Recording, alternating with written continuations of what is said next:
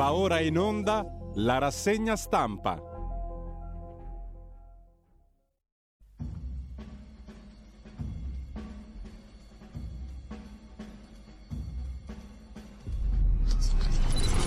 Un cordiale buongiorno a tutte le ascoltatrici, a tutti gli ascoltatori da Giulio Cainarca, ben trovati all'appuntamento con la rassegna stampa. Sono le 7.33 circa, il 28 di febbraio.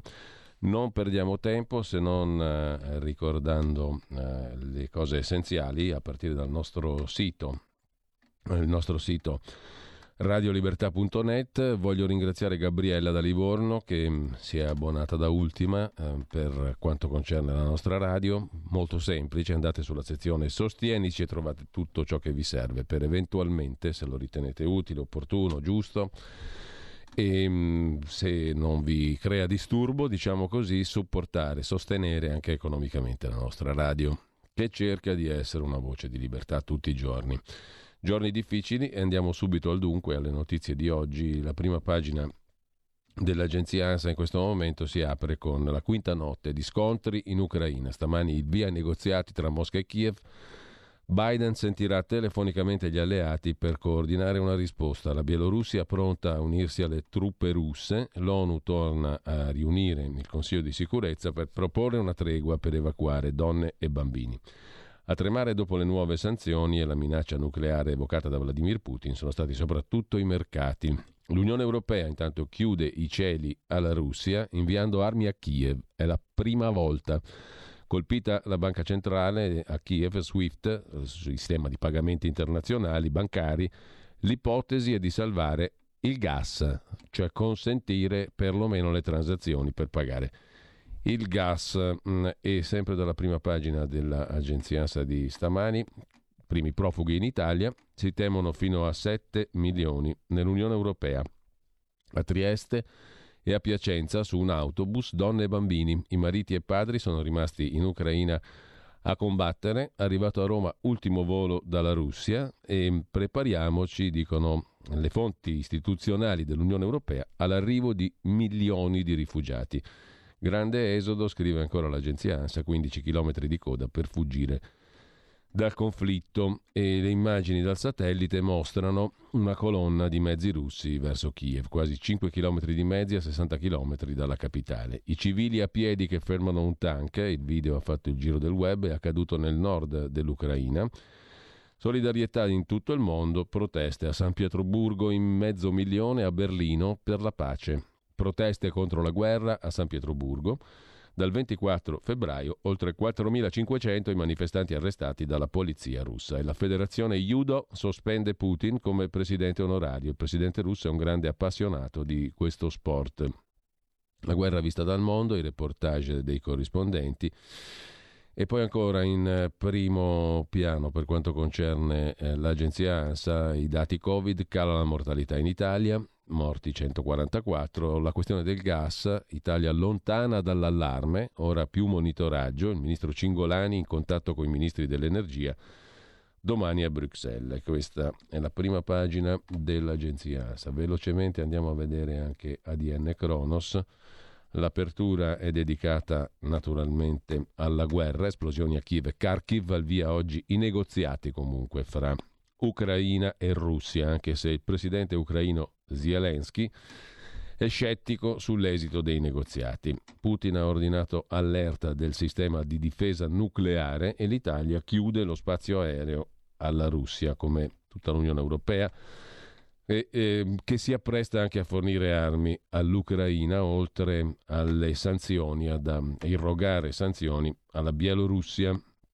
Draghi dice l'Italia appoggia le misure contro la Russia, l'aggressione è un atto barbaro reagire con la massima fermezza. Questo per quanto concerne anche l'agenzia ADN Kronos che lasciamo però per andare a questo punto subito a vedere le prime pagine dei quotidiani di oggi. Partiamo come al solito dal Corriere della Sera. Spiragli e minacce atomiche, il titolo d'apertura, incontro Kiev-Mosca mentre Putin annuncia l'allerta nucleare. L'Unione Europea dice le armi a un paese terzo è la prima volta. L'Unione Europea invia armi a un paese terzo. Si apre qualche spiraglio nella crisi ucraina, Mosca e Kiev pronte a sedersi al tavolo delle trattative. Oggi l'incontro al confine bielorusso tra le due delegazioni, ma Vladimir Putin continua a tenere alta la minaccia, annuncia l'allerta atomica, che, definendo illegittime le sanzioni. Gli ucraini rispondono non cederemo un millimetro di terra. Nella foto del Corriere della Sera un piccolo profugo ucraino messo in salvo al confine da un soldato slovacco. Per la prima volta l'Unione Europea invia armi a un paese terzo e l'Italia chiude lo spazio aereo ai russi, così sintetizza il Corriere della Sera in prima pagina. Missili e soldati, anche l'Italia aiuta l'Ucraina, missili Stinger antiaerei, missili Spike contro carro, mitragliatrici Browning, mitragliatrici MG, munizioni. Sono le armi che l'Italia invierà a Kiev. Massima fermezza, dice il Presidente del Consiglio Draghi, contro un atto barbaro. E ancora dal primo piano del Corriere della Sera, il pezzo di Roberto Saviano, le mafie gemelle, i soldi col gas, il ruolo dei boss nei paesi in conflitto. Quando chiesi nel 2016 a Garry Kasparov, uno dei più grandi scacchisti della storia, il ruolo della mafia russa, lui rispose sulle questioni fondamentali agiscono sempre su ordine del vertice, ovviamente Vladimir Putin. La mette così Saviano in prima pagina sul Corriere della Sera. Prima pagina del Corriere della Sera che si occupa anche della svolta militare della Germania, dove si rafforza l'esercito, ma si chiude la prima pagina del lunedì con l'ultimo banco di Alessandro Davenia, la rubrica appunto del lunedì Ricordi di un europeo. Parte da Stefan Zweig nel suo libro capolavoro del 1941 Il mondo di ieri, Ricordi di un europeo. Il brano che Davenia evidenzia è questo, la più intima missione cui per 40 anni avevo dedicato ogni energia, la pacifica federazione dell'Europa era andata in rovina. Quello che io avevo temuto più che la mia stessa morte, la guerra di tutti contro tutti, era ormai scatenata. Parole scritte allo scoppio della seconda guerra mondiale da uno scrittore che amo, Stefan Zweig, appunto, nel libro Il mondo di ieri. Pochi mesi dopo, nella notte tra il 22 e il 23 febbraio 1942, fu trovato morto a Petropolis, in Brasile, dove si era rifugiato. Viennese, apolide da quando Hitler aveva preso l'Austria, i suoi libri erano stati bruciati e lui perseguitato. Quella notte di 80 anni fa, marito e moglie, Stefan Zweig e la compagna, si erano suicidati, anche se alcuni sostengono che siano stati suicidati dai nazisti. Zweig aveva chiamato Europa la sua villa a Salisburgo, dove aveva scritto memorabili biografie e racconti di personaggi di tutte le nazioni europee, Balzac, Dostoevsky, Nietzsche, Freud proprio per cogliere il genio di ognuna. Sognava un'Europa unita dai suoi fondatori spirituali. Nei ricordi la narrazione si ferma simbolicamente il 1 settembre 1939, invasione della Polonia da parte dei tedeschi. Era finito il sogno umanistico dell'Europa unita. Affido alle sue parole la coincidenza del giorno della sua morte con l'invasione dell'Ucraina mi ha portato a farlo, il requiem per un'Europa che, unita apparentemente dalla moneta, è stata in questi anni incapace, per mancanza di cultura della pace, di respirare con i suoi due polmoni occidente e oriente dall'Atlantico agli Urali. Perché? si domanda in prima pagina. Alessandro Davenia il pezzo prosegue a pagina 31, ricordi di un europeo. Sono stato, scriveva Zweig, contemporaneo delle due grandi guerre dell'umanità. Nel periodo prebellico ho conosciuto il grado e la forma più alta della libertà individuale, per vederla poi al più basso livello a cui si è scesa da secoli. Sono stato festeggiato e perseguitato, libero e legato, ricco e povero. Tutti i cavalli dell'Apocalisse hanno fatto irruzione nella mia vita. Carestie, rivolte, inflazione, terrore, epidemie, emigrazione. Ho visto crescere e diffondersi sotto i miei occhi le grandi ideologie delle masse, il bolscevismo in Russia, il fascismo in Italia, il nazionalsocialismo in Germania e anzitutto la peste peggiore, il nazionalismo che ha avvelenato la fioritura della nostra cultura europea. La peste dell'Europa, scrive Zweig, viene dal male comune, il nazionalismo, corruzione del sano amor di patria che permette alle nazioni di cooperare e non di competere. Ci riempiamo la bocca della parola pace, ma poi a partire dal nostro sistema educativo costruiamo la cultura sulla competizione, non sulla cooperazione. Per educare alla pace, scrive Alessandro Davenia, bisogna prima che ciascuno scopra la sua unicità e poi che capisca che per realizzarla la strada migliore è metterla a disposizione di altri. se tutto è centrato sull'affermazione della propria potenza. Fin da bambini impariamo a vedere accanto a noi ostacoli e non alleati necessari a raggiungere obiettivi più grandi. Questo vale per gli studenti di una classe per le nazioni di un continente. Non saranno unite dalla stessa moneta, ma dalla qualità delle loro relazioni. Papa Francesco ha affermato in una recente intervista che se per un anno si smettesse di produrre armi si potrebbe dare cibo ed educazione a tutto il mondo. Può farlo solo chi smette di affrontare la paura di non esistere con la ricerca della propria autoaffermazione. I nazionalismi costruiscono narrazioni abnormi sull'identità proprio perché non ce l'hanno.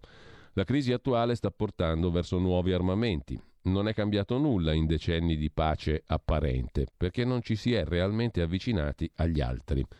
Proprio ciò che portò alla Prima Guerra Mondiale un'Europa illusa dal proprio benessere Nessuno credeva a guerre, rivoluzioni e sconvolgimenti. Ogni atto radicale e violenza apparivano impossibili nell'età della ragione. In questa commovente fiducia c'era una presunzione pericolosa. L'Ottocento, col suo idealismo liberale, era convinto di trovarsi sulla via dritta verso il migliore dei mondi possibili. Guardava con dispregio le epoche anteriori, con le loro guerre, carestie e rivoluzioni, scrive ancora Zweig, come fossero stati tempi in cui l'umanità era ancora minorenne e insufficientemente illuminata. Tale fede in un progresso, ininterrotto, inarrestabile, ebbe per quell'età la forza di una religione. Non si temevano ricadute barbariche come le guerre tra popoli europei. I nostri padri erano compenetrati dalla fede nell'irresistibile forza conciliatrice della tolleranza lealmente credevano che i confini e le divergenze fra le nazioni avrebbero finito per sciogliersi in un comune senso di umanità, concedendo così a tutti la pace e la sicurezza. Oggi è facile deridere l'illusione ottimistica di quella generazione accecata dal suo idealismo, illusione che il progresso tecnico dovesse immancabilmente avere per effetto un miglioramento morale. Queste parole di Zweig commenta da Venia sembrano profetiche, ma sono soltanto attuali, perché siamo fermi lì. Il progresso tecnico, il benessere a cui affidiamo le nostre ansie di salvezza, ci danno l'illusione di diventare migliori, ma non è così. L'uomo non si salva grazie al progresso esteriore, ma grazie a quello interiore, quando per esistere smette di cercare il potere e la potenza e si mette a servire. Per me sono centrali le parole e la vita di Cristo. Marco 10. Voi sapete che coloro che sono ritenuti capi delle nazioni le dominano e i loro grandi esercitano su di esse il potere. Fra voi però non è così, ma chi vuole essere grande tra voi si farà vostro servitore, chi vuole essere il primo tra voi sarà il servo di tutti. Il figlio dell'uomo non è venuto per essere servito, ma per servire. Utopia? Nell'ultimo capitolo del mondo di ieri, intitolato L'agonia della pace, Zweig racconta la sua amicizia con Freud. Avevo parlato spesso con Freud dell'orrore del mondo hitleriano e della guerra. Non era per nulla stupito da simile spaventoso scoppio di bestialità. L'avevano sempre accusato, mi diceva, di essere un pessimista perché aveva negato il predominio della civiltà sugli istinti. Ora si poteva vedere orrendamente confermata la sua affermazione. Essere cioè indistruttibile nell'animo umano l'elemento barbarico, l'istinto elementare dell'annientamento, Forse nei secoli futuri si sarebbe potuta trovare una forma per domare tali istinti, almeno nella vita sociale dei popoli, ma essi permanevano nella vita quotidiana e nella natura più intima, quali energie indistruttibili e forse anche necessarie al mantenimento della tensione vitale. Così Zweig racconta di Freud. Non sembra possibile, conclude Davenia, domare col diritto, le armi, le sanzioni, le organizzazioni internazionali questi istinti nelle relazioni tra i popoli, proprio perché questi istinti appartengono a tutti, da chi guida nel traffico a chi governa una nazione. Questi istinti sono necessari alla tensione vitale, dice Freud. Ma non è vero che questa tensione si realizza meglio nella competizione che nella cooperazione e credo che qui stia l'enorme vuoto educativo della nostra cultura, la sfida per il futuro per unirci non basteranno mai le soluzioni tecniche, moneta, eserciti, che non sono altro che maschere della competizione. Allo scoppio della seconda guerra mondiale, Zweig scrive: Mi fu chiaro, ancora una volta il passato era morto, il lavoro compiuto distrutto. L'Europa, nostra patria, era distrutta e per un tempo che andava ben al di là della nostra vita. Si iniziava qualcosa di nuovo, un'altra epoca, ma quanti inferni, quanti purgatori era necessario attraversare per giungere fino a lei. Io non so, conclude Davenia, quanto questa guerra ci toccherà da vicino, ma non posso ignorare che a noi è affidato il compito e il coraggio di aprire un'epoca nuova sulle macerie dell'attuale, che poi sono le stesse del mondo di ieri. Lì dove siamo, oggi, a partire da come tratteremo chi ci sta accanto, da come collaboreremo con colleghi, da come staremo nel traffico. Solo questo potrà liberarci dal pessimismo che attanaglia il nostro cuore, scrive. Alessandro Davenia, prima pagina del Corriere della Sera. Velocemente vediamo anche le altre prime pagine di oggi. Ci spostiamo su Repubblica. Putin sfodera l'atomica, è il titolo con cui Repubblica apre la sua prima pagina. Kiev circondata, ma Kharkiv resiste. Oggi al confine primo incontro per la tregua. Il leader russo Putin mette in preallerta le forze nucleari. L'Unione Europea dice porte aperte all'Ucraina, armi dall'Italia. Salvini dice no, poi ci ripensa, sottolinea Repubblica in prima pagina. Sempre da Repubblica c'è un articolo dedicato al capo leghista stregato da Mosca, firma di Sebastiano Messina.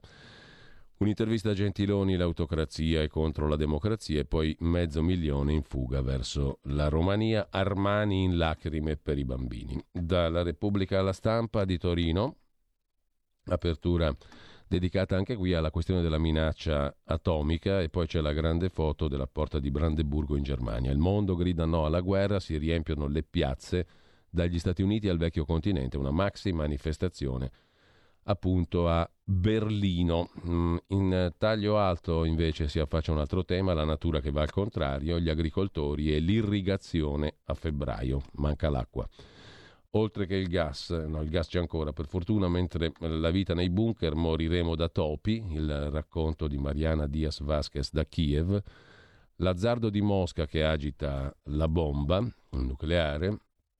E ancora dalla prima pagina della stampa di stamani i bambini che preparano le Molotov, l'intera popolazione coinvolta nella difesa delle città trincea, scrive la stampa di Torino in prima pagina. Dalla stampa passiamo alla verità di Maurizio Belpietro, apertura dedicata all'Europa che schiera i suoi missili, incubo atomico sul tavolo di pace, sull'orlo della catastrofe, scrive La Verità. Oggi in Bielorussia parte la trattativa fra russi e ucraini. Il presidente ucraino Zelensky dice sono scettico ma ci proviamo. Putin allerta il sistema nucleare e l'Europa per la prima volta nella storia finanzia e consegna armi. Foto di prima pagina, razzi, terra, aria e mitragliatrici, un arsenale è in arrivo dall'Unione Europea. E guarda un po', scrive Francesco Borgonovo, che poi sarà qui a Radio Libertà dalle 9.30 alle 10.30 nella rubrica La bomba umana come tutti i lunedì e i venerdì. Patriottismo e nazionalismo sono dei valori, scrive Borgonovo in prima pagina sulla verità e a pagina 4. La stampa riscopre eroi patria e sovranità. Scordatevi le tirate contro il nazionalismo.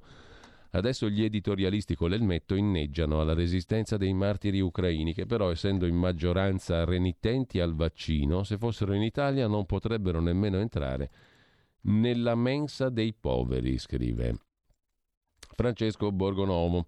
Maurizio Belpietro, autore dell'altro commento, quello principale in taglio alto, conflitto mondiale, entriamo in guerra con un decreto. Putin, ok, è un criminale di guerra, farà la fine di Milosevic, l'uomo che scatenò la guerra nei Balcani e che dopo essere stato arrestato per crimini contro l'umanità morì in una cella del carcere dell'AIA sotto processo al Tribunale Penale Internazionale. Tuttavia, a prescindere da chi è, quali responsabilità abbia, come finirà, una cosa mi pare indiscutibile. Noi abbiamo deciso di partecipare a quella che potrebbe essere la terza guerra mondiale con un semplice decreto. Nonostante l'articolo 11 della Costituzione ripudi l'uso delle armi come mezzo di risoluzione delle controversie internazionali, il nostro governo, con una semplice ordinanza del Presidente del Consiglio, si appresta a fornire all'Ucraina materiale bellico con un ponte aereo in forza degli articoli 3 e 4 del Patto Atlantico, l'Italia sarebbe pronta a mettere a disposizione dell'esercito di Kiev mitragliatrici e munizioni, lanciarazzi e l'assistenza di 1350 militari dei nuclei speciali, lagunari, paracadutisti, alpini, incursori Il reparto d'elite della Marina Militare Comsubim non saranno inviati in Ucraina ma in Romania e Ungheria ai bordi del conflitto. Ufficialmente il nostro paese non ha dichiarato guerra alla Russia, ma è come se lo avesse fatto, scrive Maurizio Belpietro, nella completa ignavia del Parlamento che pare preoccupato di discutere solo di leggi elettorali, iussoli e norme pro gender, il governo che un anno fa fu incaricato di portarci fuori dall'emergenza Covid, ci sta portando sull'orlo del baratro, in un'emergenza che non è più sanitaria ma militare. Siamo in buona compagnia, al nostro fianco l'America, l'Europa e il Giappone. Tuttavia, continua il direttore della Verità, la decisione di schierarci contro l'aggressione della Russia, sostenendo militarmente e finanziariamente l'Ucraina, ho la sensazione non sia stata valutata appieno e soprattutto non siano state considerate le conseguenze, mi auguro di sbagliarmi, di veder rotolare la testa di Putin. Spero vivamente che un colpo di Stato a Mosca ponga fine al conflitto oppure che un cessate il fuoco apra la strada alla pace. E se così però non fosse, se il capo del Cremlino non venisse isolato al più presto e passasse alle maniere forti anche contro l'Europa, non solo contro Kiev, siamo certi di aver calcolato bene i rischi? Ieri Alexander Lukashenko, presidente della Bielorussia alleato di Putin, ha detto che la Russia avrebbe messo in allerta la difesa nucleare e la notizia è stata confermata da Mosca. Pur di concludere la campagna militare contro l'Ucraina, respingendo le pressioni dell'Occidente e l'accerchiamento dell'America e dell'Unione Europea, Putin sarebbe pronto anche a scatenare la terza guerra mondiale usando le atomiche. Putin probabilmente un pazzo, continua Maurizio Belpietro, un tiranno, ha perso il controllo, è pronto a qualsiasi mossa. Tuttavia la questione non è se Putin sia pazzo o criminale di guerra come Milosevic, il problema è che a differenza di Milosevic Putin dispone di un arsenale nucleare che potrebbe decidere di usare. L'Italia si è uniformata alle sanzioni internazionali volute dagli Stati Uniti contro la Russia, adotterà il blocco delle transazioni finanziarie contro Mosca, ma il problema non è se sia giusto usare l'arma dei trasferimenti bancari e se sia legittimo partecipare a un conflitto per procura, combattere Putin per interposta persona, armando le mamme e i pensionati ucraini che si stanno arruolando nella milizia volontaria. La questione, prosegue Belpietro, non è neppure che stando in salotto mandiamo al massacro dei civili i quali combatteranno ad armi impari contro i carri armati russi. Il tema di fondo è che per decreto stiamo entrando in guerra. Guerra asimmetrica, combattuta a colpi di conti correnti bloccati e forniture di gas che potrebbero essere sorprese, sos- sospese per rappresaglia, yacht sequestrati, missili che colpiscono le città. Tuttavia una guerra vera. Finora si ferma ai confini dell'Ucraina, ma potrebbe vederci coinvolti. A scanso equivoci ribadisco, non tifo per Putin, ma non faccio neppure la guerra col sangue degli altri, è una guerra vera alle porte di casa nostra. Una guerra che abbiamo sottovalutato, forse armato. Continuiamo a sottovalutare e armare. La mia domanda, fino a quando? Fino a che punto siamo pronti a spingerci in questo gioco che rischia di incendiare il mondo? Qual è il prezzo che siamo disposti a pagare? Per fermare Putin e assecondare un gioco a cui di certo non volevamo e non abbiamo interesse a partecipare? Forse, conclude Maurizio Belpietro, qualche costituzionalista sarà pronto a sostenere che per decreto si possono inviare al fronte alcune migliaia di soldati senza passare dal Parlamento, ma alle domande che vi faccio non possono rispondere né un decreto del Presidente del Consiglio né un professore. Le guerre non si decidono a tavolino, scoppiano e poi ammassano cadaveri che nessuno aveva previsto, scrive Maurizio Belpietro nel commento di prima pagina. Sempre sul primo piano della verità di oggi il pezzo di Stefano Graziosi, Mosca attiva l'allerta della difesa nucleare, ma da oggi sul confine ripartono i negoziati, il punto di Daniele Capezzone, l'Europa chiude i suoi cieli ai russi, per la prima volta inviamo armi, l'Unione Europea conferma il bando SWIFT per gli istituti di credito e evoca il congelamento degli asset esteri della Banca Centrale, sanzioni a Lukashenko, stop ai siti vicini al Cremlino, l'Ucraina entri nell'Unione e sempre dal primo piano della verità gli aiuti letali in arrivo da Occidente, Stinger terra-aria da Germania e Olanda, mitragliatrici dal Belgio, pistole, lanciagranate mine anticarro, si muove anche l'Italia, Londra pensa ai caccia così la verità. I virologi si riciclano come esperti di geopolitica a proposito di narcisismi televisivi e poi un'intervista di Federico Novella a Giulio Tremonti.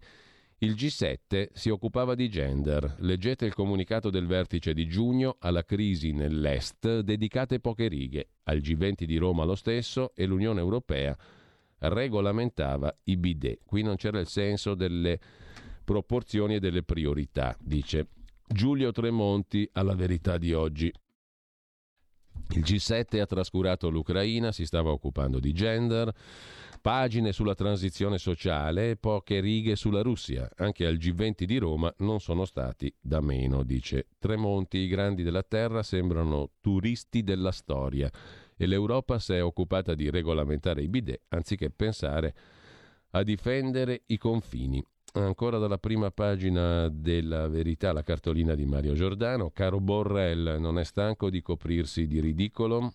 Il presidente, o meglio, il segretario, anzi il ministro degli esteri, per così dire, dell'Unione Europea, che aveva detto che a Milano non sarebbero più venuti a fare shopping i russi, una stupidaggine di questo genere, mentre sempre dalla prima pagina della verità di oggi parla Nunzia Schilirò, la polizia controlla i Green Pass anziché le baby gang, l'intervista è di Fabio Dragoni, la vicequestore di Roma sospesa per le sue parole contro il governo e il Green Pass. Guardiamo il Green Pass e non le gang, dice Nunzia Schilirò, catanese, vicequestore di polizia. Avvocato, entrata in polizia nel 2007 Ora parla soprattutto attraverso un seguitissimo canale Telegram con 53.000 utenti.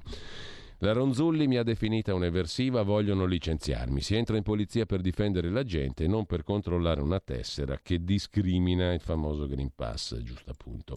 Eh, vediamo anche dalla prima pagina della verità i titoli di fondo pagina. Aborto chimico, i numeri dell'orrore. Lorenzo Bertocchi e Giuliano Guzzo. Nell'agosto 2020 il ministro della Salute autorizza la pillola del giorno dopo senza ricovero.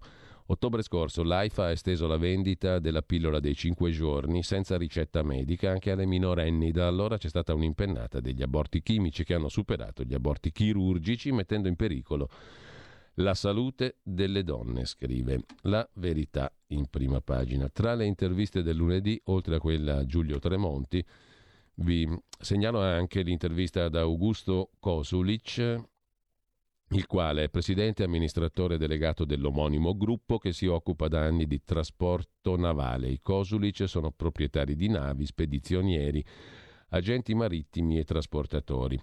Sanzioni ed energia, la guerra la pagano le imprese italiane, dice Kosulic. Stai ascoltando Radio Libertà. La tua voce libera, senza filtri né censura. La tua radio. Un nuovo modo per sostenere la tua radio. Visita radiolibertà.net. Ti basta un clic e potrai versare il tuo contributo volontario direttamente online. Potrai donare con ogni tipo di carta di credito, anche prepagata. Ti aspettiamo online su radiolibertà.net. Sostieni la tua radio con il tuo contributo volontario. Radio Libertà. La tua radio. Diamo voce alla nostra gente. Torniamo all'intervista a Kosulic sulla verità di oggi, proprietario di navi, spedizioniere, agente marittimo. Mosca fuori dallo SWIFT, ci saranno SWIFT, il sistema di pagamenti bancari, ci saranno ricadute enormi su cittadini e aziende. Per il business l'ideale è che il conflitto sia breve. Andrebbe bene che un governo fantoccio, ma non esistono solo i soldi. Questa violenza ci addolora. Altra intervista, quella a Giulio Terzi di Sant'Agata, già ministro degli esteri nel governo Monti, ambasciatore italiano in Israele e negli Stati Uniti. Putin dovevamo fermarlo prima. Negli ultimi 14 anni la sua azione era chiara, dice Terzi di Sant'Agata, ma noi non abbiamo colto le occasioni per metterlo in difficoltà. Anzi, ricordo gemellaggi con la Russia all'indomani dell'annessione della Crimea. Lo SWIFT, decisione dolorosa ma necessaria. La perdita economica dobbiamo contenerla, ma meglio della perdita delle vite umane, dice. Giulio Terzi di Sant'Agata, la verità. Due pagine sono dedicate al turismo, cosa ne resta? Draghi annuncia la fine delle restrizioni, troppo tardi per attirare visitatori a Pasqua e incombono le incertezze della crisi ucraina. Per concludere, poi c'è da segnalare anche l'intervista di Giulia Cazzaniga al sindaco Giorgio Cortellesi, ingegnere, eletto sindaco nel 2021, eh, eletto sindaco ad Amatrice, vive a Rieti, dopo il terremoto Amatrice devastata dal bonus edilizia, dice il sindaco. Imprese e professionisti non si trovano, raddoppiati i costi dei materiali, così in paese c'è un solo cantiere aperto, gli aiuti dallo Stato sono bloccati dalla burocrazia, ma anche noi abbiamo colpe, molte case abusive e c'è chi prende contributi senza averne bisogno, dice il sindaco di Amatrice. Con ciò lasciamo la verità e andiamo a vedere anche la prima pagina di Libero. Adesso ci arriviamo, eccolo qui. Il quotidiano diretto da Alessandro Sallusti si occupa dell'economia di guerra nascosta in apertura. Quanti soldi diamo al nemico? Dall'inizio dell'invasione l'Italia e altri paesi europei hanno triplicato gli acquisti di gas russo, perfino l'America importa dal Cremlino, soltanto l'Inghilterra ha scelto la linea dura. Oggi si tratta con la bomba atomica sul tavolo. Dopo 30 anni torna l'incubo nucleare, scrive Renato Farina. Una lettera aperta di Vittorio Feltri a Putin. Cosa prova nel constatare la disperazione di un popolo, quello ucraino, che per quanto possa avere difetti gravi non ha colpe dirette che lo rendano meritevole di punizioni? Non ritiene straziante osservare mamme e bambini che per sfuggire ai bombardamenti abbandonano le città, gente terrorizzata che scappa senza saper dove andare? Faccio appello alla sua umanità, la smetta di sparare. Su tanti innocenti, scrive Vittorio Feltri in prima pagina. La prima pagina di libro ci offre anche la foto di un uomo con un arto meccanico, eh, quindi gravemente mm, handicappato e con in mano però un mitragliatore pronto a difendersi. La difesa di Kiev, il pezzo di Mirko Molteni. La Cina salverà la Russia ma non gratis, lo dice Federico Rampini, intervistato da Fausto Carioti, il giornalista del Corriere della Sera, dice che Pechino non romperà con gli Stati Uniti e non salverà la Russia gratis. Il mondo alla rovescia narrato dallo zar è invece l'articolo, il titolo del pezzo di Gianluca Veneziani, la pierjestroica di Vladimir Putin, ucraini fanatici aggressori. La guerra è pace, la libertà è schiavitù, l'ignoranza è la forza, la verità è menzogna. Il motto di Orwell torna utile per spiegare i metodi della propaganda russa, scrive eh, Libero in prima pagina. A chiudere, Pietro Senaldi, a colloquio col presidente dell'Agenzia del Farmaco italiana Giorgio Palù, quanti danni fatti dai cosiddetti virologi in televisione, in tv, nelle loro comparsate televisive, scrive la verità in prima pagina, o meglio, chiedo scusa, libero in prima pagina. Da libero ci spostiamo rapidamente alla prima pagina del Tempo di Roma.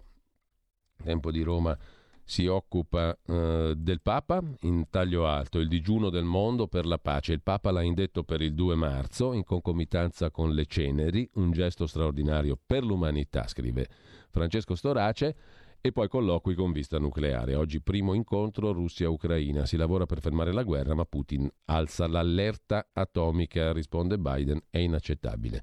Il presidente della Croce Rossa Rocca, a Kiev non c'è più cibo, adesso prevalga l'umanità e il grande cuore di Roma. Tra le parrocchie scatta la solidarietà per gli ucraini, scrive Il Tempo in prima pagina. Dal Tempo passiamo velocemente a vedere anche il messaggero, sempre rimanendo a Roma. Il messaggero eh, apre sull'allerta nucleare, ma con un'altra notizia anche che riguarda le forniture di gas. Più gas algerino, sì al carbone.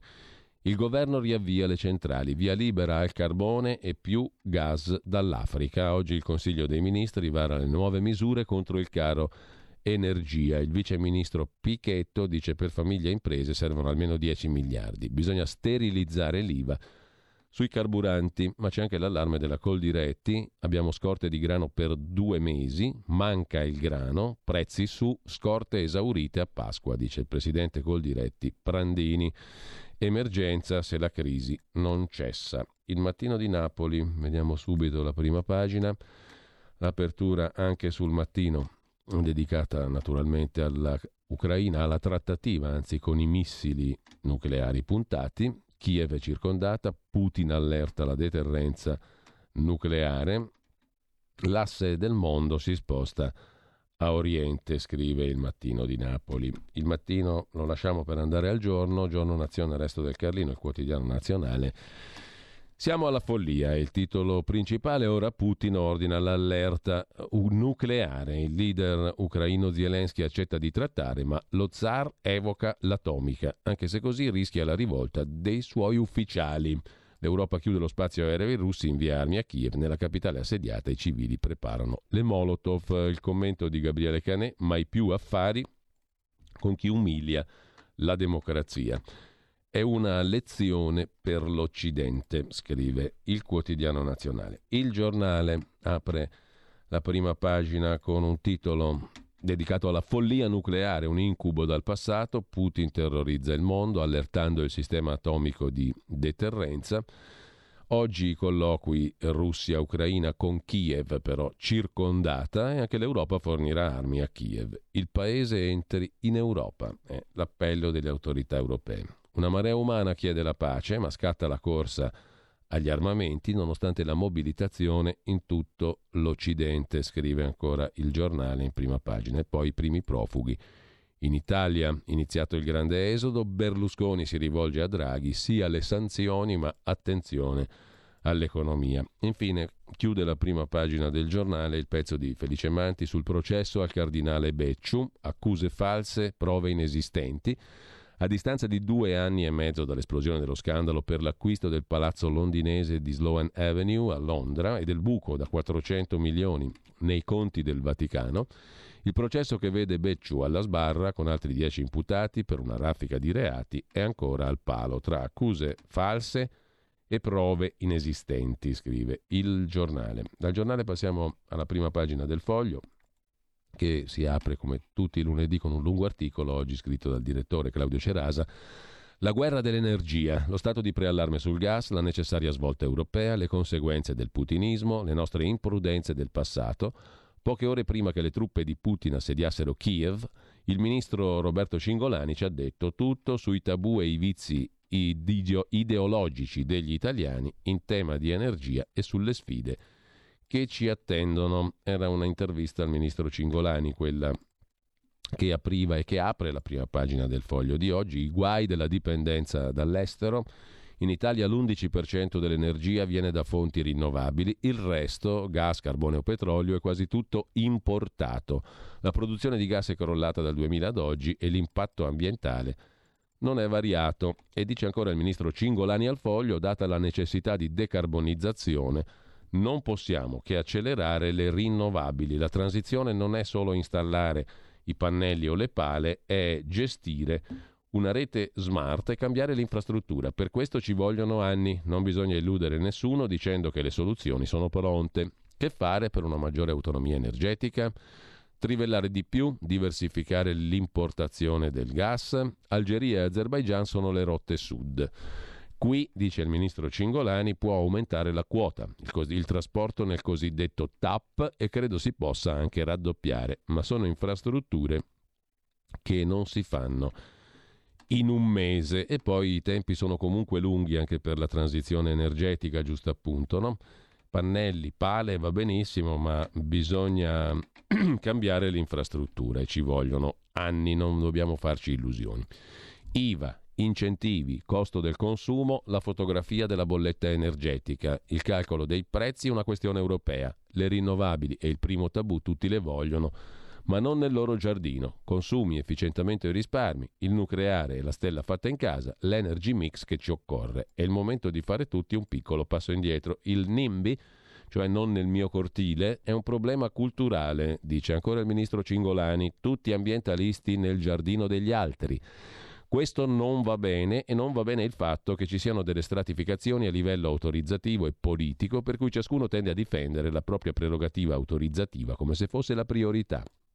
E dice ancora Cingolani al foglio, ci si ostina a fare ragionamenti sulle pale eoliche a 10.000 metri dalla costa che si vedono alte un centimetro all'orizzonte. Quel centimetro, in momenti di pace ambientale ed energetica, può dar fastidio, ma adesso è niente rispetto al problema e alla soluzione che questa pala può dare. Questo è il tema d'apertura del foglio di oggi, mentre l'ex uomo delle forze speciali ucraine a colloquio con Daniele Raineri dice ai russi tagliamo la gola. Sulle strade la gente abbatte la segnaletica per non aiutare i carristi di Putin che si è fatto ingannare dalla poca considerazione per gli ucraini. Gli sfollati intasano le strade verso l'Europa. A nord-ovest di Kiev, scrive ancora Cecilia Sala in un altro articolo di prima pagina sul foglio, c'è un fronte strategico per l'Ucraina. Nella battaglia di Bucha, con il riservista che respinge i russi confusi. Il messaggio agli abitanti, se bussano alla porta, non siamo noi, è una trappola. Questi tre articoli di prima pagina del foglio di oggi, il morale della guerra, Iura ha combattuto in Afghanistan, dice che l'ordine quando si viene beccati è di che ti sei perso, i russi oggi mi sembrano persi sul serio. Il ventenne alla stazione si confonde con gli sfollati, non vuole andare a combattere, così racconta il foglio in prima pagina. Lasciamo anche il foglio, andiamo a vedere il fatto quotidiano il quotidiano diretto da Marco Travaglio. L'apertura è dedicata a Putin, assediante, asseda- assediato che minaccia l'Armageddon, il nucleare, guerra in Ucraina, non si aspettava Putin tanta resistenza a Kiev e in Europa. Si aspettava una resistenza molto molto minore. Fornire armi sì o no? Il dibattito sul fatto quotidiano Fornire armi aiuta la resistenza, argomenta qualcuno. Sì, ma è guerra mondiale, contro argomenta qualcun altro. Truppe no, bisogna passare dall'Unione Europea, dice il costituzionalista. Intanto la Germania riarma con 100 miliardi e i pacifisti in piazza. Von der Leyen vuole Kiev nell'Unione Europea, dentro l'Unione Europea. E poi Leni dice addio al gas italiano, l'Adriatico è prosciugato, siamo al fatto economico, pagina 15. All'inizio degli anni 90 l'ENI macinava profitti grazie alla riserva esclusiva, poi per quotarsi in borsa ha spremuto i giacimenti a favore dei dividendi. Intanto Draghi è in trincea tra missili e carbone e Salvini si smarca, scrive il fatto in prima pagina. Governo in trincea, missili all'Ucraina, ok al carbone. Via libera alla riapertura delle centrali a carbone e agli aiuti contro l'invasione. Salvini si smarca. Meglio cercare il confronto, dice il segretario leghista. Draghi sente Berlusconi. Così il foglio, anzi chiedo scusa, il fatto in prima, in prima pagina. Eh, l'ambasciata estone, intervista all'ambasciatore dell'Estonia, ora la paura sta contagiando gli stati baltici. L'inchiesta di Mediapart, la testata francese che collabora con il fatto il lunedì, il doppio gioco di Erdogan che passa vicino al Bosforo. Alle pagine 16 e 17 il focus sulla Turchia. Il sultano Erdogan fa il funambolo tra Putin e l'Occidente. Il presidente vende droni all'Ucraina ma acquista missili dalla Russia. Sul Donbass non può permettersi di tirare troppo la corda. In una fase di crisi economica, turismo ed errate alimentari russe sono importanti tutti sul Bosforo. L'anno scorso sono stati 4 milioni e mezzo i turisti russi che hanno visitato Istanbul e altre mete di richiamo. L'analista turco Hakan Güneş dice la Turchia non vuole inimicarsi la Russia, ma se le cose peggiorano dovrà schierarsi e poi la Turchia è pur sempre parte della Nato, dell'Alleanza Atlantica. Con ciò lasciamo anche la prima pagina del fatto. Chiude la prima pagina un pezzo sulle religioni armate, anche la Chiesa di Mosca dietro lo zar Vladimir Putin, la Chiesa ortodossa russa. E con ciò lasciamo, dicevamo, il fatto quotidiano, andiamo a vedere anche il domani di Carlo De Benedetti. Il primo piano del domani è dedicato alla minaccia nucleare di Mosca per fermare le sanzioni e le trattative. Il presidente russo, con la sponda della Bielorussia, mette in stato d'allerta l'arsenale atomico, mentre il presidente ucraino Zelensky cerca di aprire un negoziato. L'Unione Europea teme una doppia crisi, migratoria ed energetica, scrive domani in prima pagina. Adesso divediamo velocissimamente anche le prime pagine del Sole 24 ore che apre con la guerra in Ucraina. Putin allerta le forze nucleari, ma anche col blocco SWIFT e della Banca Centrale russa. Cieli chiusi eh, in Europa agli aerei da Mosca, l'Unione Europea fornirà, fornirà armi, è la prima volta. Restrizioni estese a Minsk, oggi il test sui mercati, il rublo. Osservato speciale, scrive il quotidiano della Confindustria, mentre Italia Oggi 7 di Marino Longoni si occupa della rivincita dello Stato. L'emergenza Covid ha mutato i rapporti tra collettività e libertà individuali, favorendo le esigenze di difesa sociale. Ecco come si è mossa anche la giurisprudenza. La società viene prima dell'individuo, questa è la morale della favola dell'emergenza Covid, scrive Italia Oggi 7. Il tema è di sicuro interesse. Intanto lasciamo anche Italia Oggi e torniamo al Corriere della Sera, qui sfogliamo rapidamente le pagine interne del Corriere della Sera. Il primissimo piano è dedicato alla trattativa tra Russia e Ucraina, ma Putin evoca la bomba. Accordo per i colloqui oggi vicino al sarcofago della centrale di Chernobyl con il mediatore il dittatore russo Lukashenko. Non cederemo un millimetro di terra, dicono i leader ucraini e il presidente Zelensky ha resistito fino oltre le 13 di ieri sfidando l'ultimatum di Putin, poi ha accettato e gli è stato garantito che durante i negoziati si fermeranno le armi. Secondo invece Stuart Kaufman, docente di scienze politiche alla Delaware University, già direttore del Dipartimento Russia-Ucraina del Consiglio di sicurezza nazionale nel 99 con Clinton presidente, i colloqui sono un'operazione di puro marketing eh, politico. Segnaliamo poi sul Corriere di oggi un pezzo di Paolo Valentino da Berlino, le tre chiavi segrete per attivare i missili atomici. Una è del presidente Putin, un'altra intervista ad altro politologo, Jan Bremmer, statunitense, fondatore del think tank Eurasia Group. Una minaccia seria come a Cuba nel 62. Serve una via di fuga dall'escalation. Occorre concedere qualcosa che consenta a Putin di fare un passo indietro senza perdere la faccia, perché è la mossa di un leader con le spalle al muro, secondo il politologo statunitense Brenner. Ancora dal Corriere di oggi una pagina Fabrizio Dragosei La Cura è dedicata alla Bielorussia, chiedo scusa, di Alexander Lukashenko, l'hockey, le donne, l'amicizia con Putin. L'ultimo dittatore è un servitore di Mosca.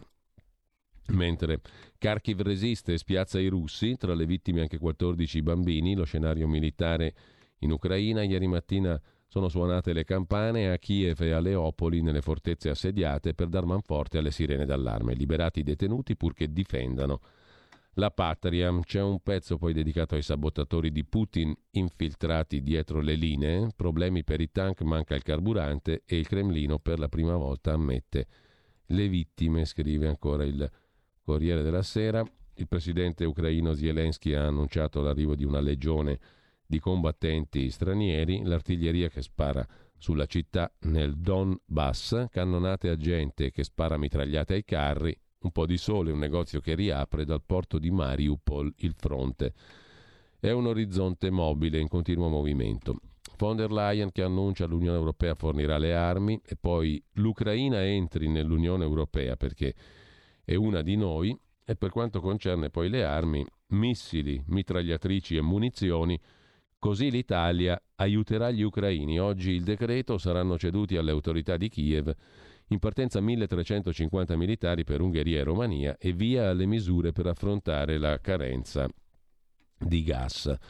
La linea della fermezza di Draghi, eh, le armi letali, dice Salvini, non in mio nome. Per Mario Draghi non è più tempo di mezze misure, scrive il Corriere della Sera, l'aggressione all'Ucraina è un atto barbaro, ha detto il Presidente del Consiglio italiano, una minaccia per tutta l'Europa. Con la guerra che bussa alle porte, il Premier sprona a reagire con massima fermezza e per la prima volta nella sua storia l'Europa spedirà armi a Kiev. Draghi offre il pieno appoggio dell'Italia al pacchetto europeo di misure. La drammatizzazione è nelle macerie fumanti, nelle colonne di esseri umani in fuga, nelle comunicazioni del Premier domani al Parlamento. Condanna della violenza, presa d'atto dell'escalation bellica, a rischio la sicurezza del mondo intero. Draghi era partito cauto, ora è tra i primi a chiudere i cieli italiani alla Russia.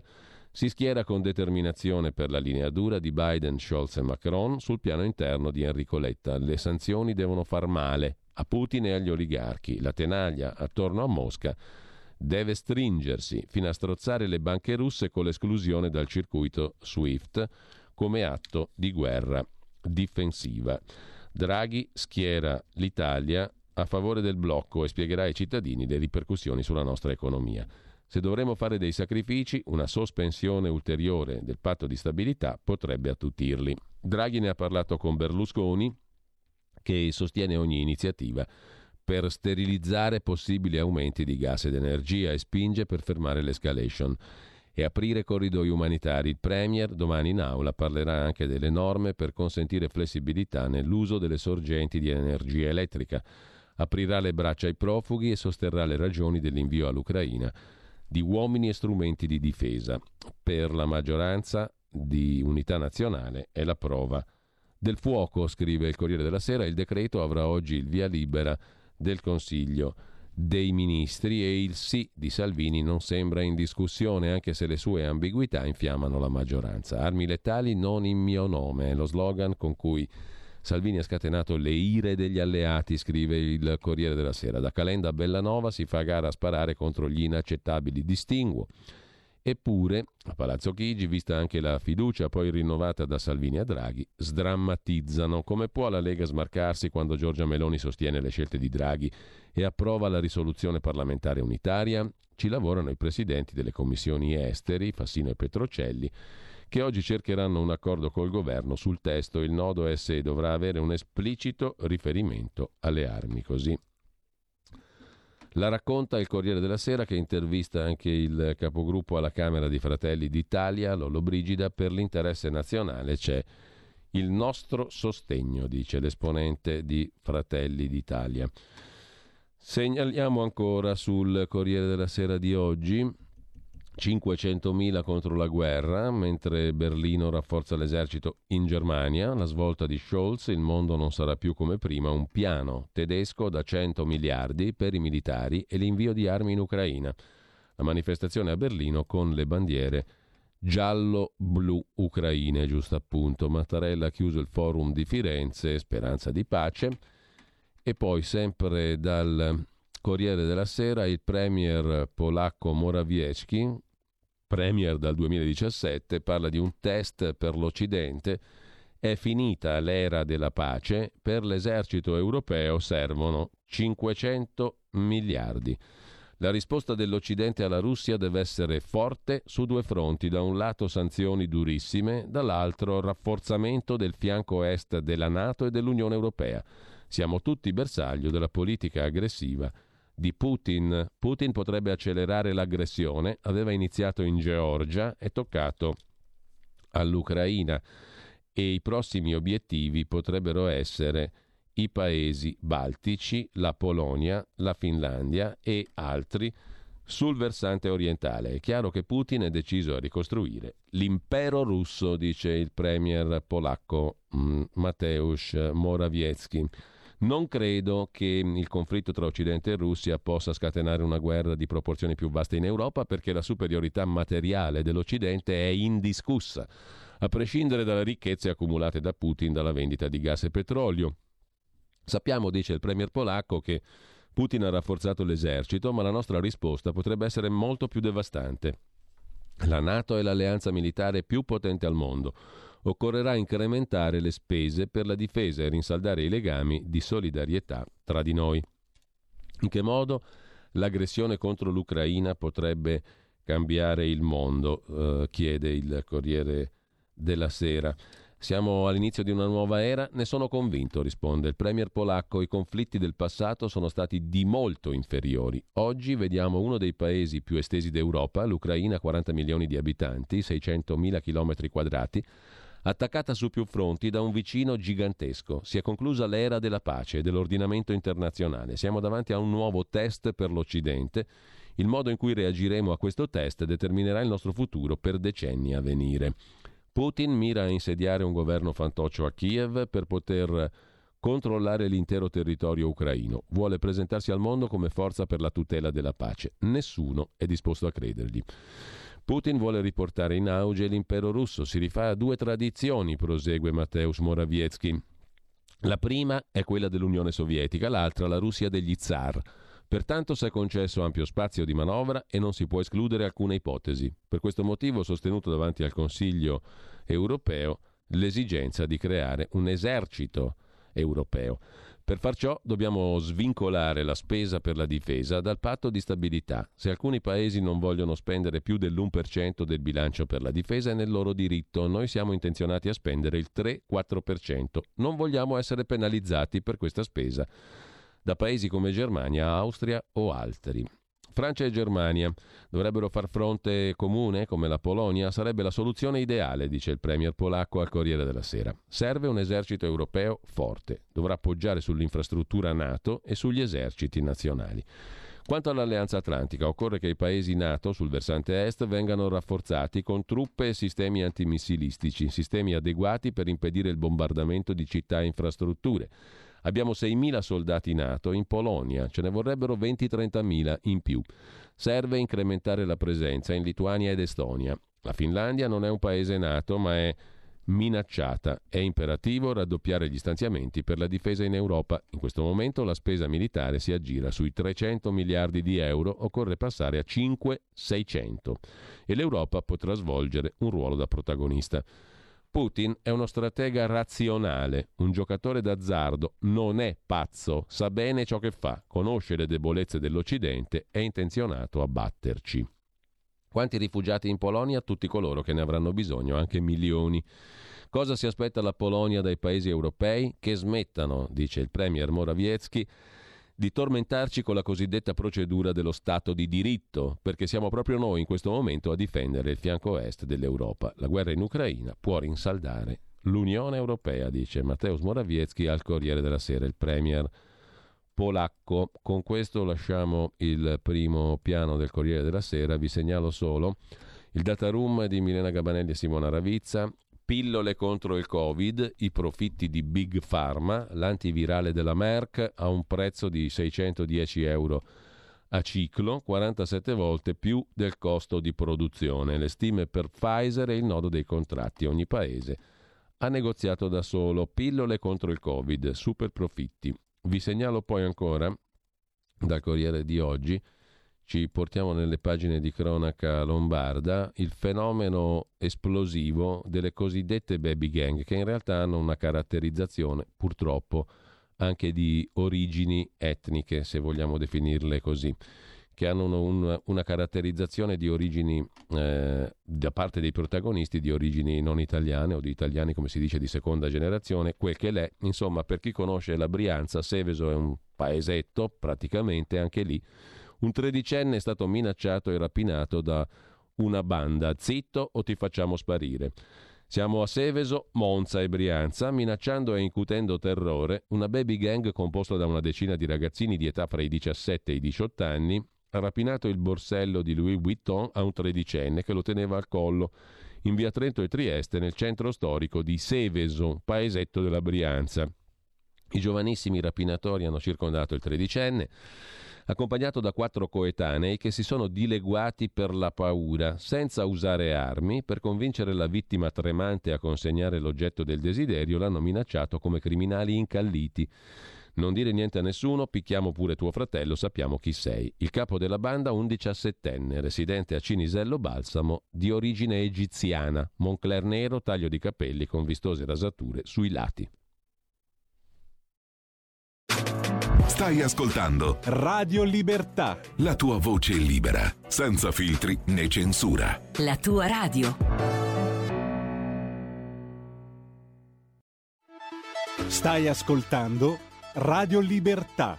La tua voce libera, senza filtri né censure. La tua radio.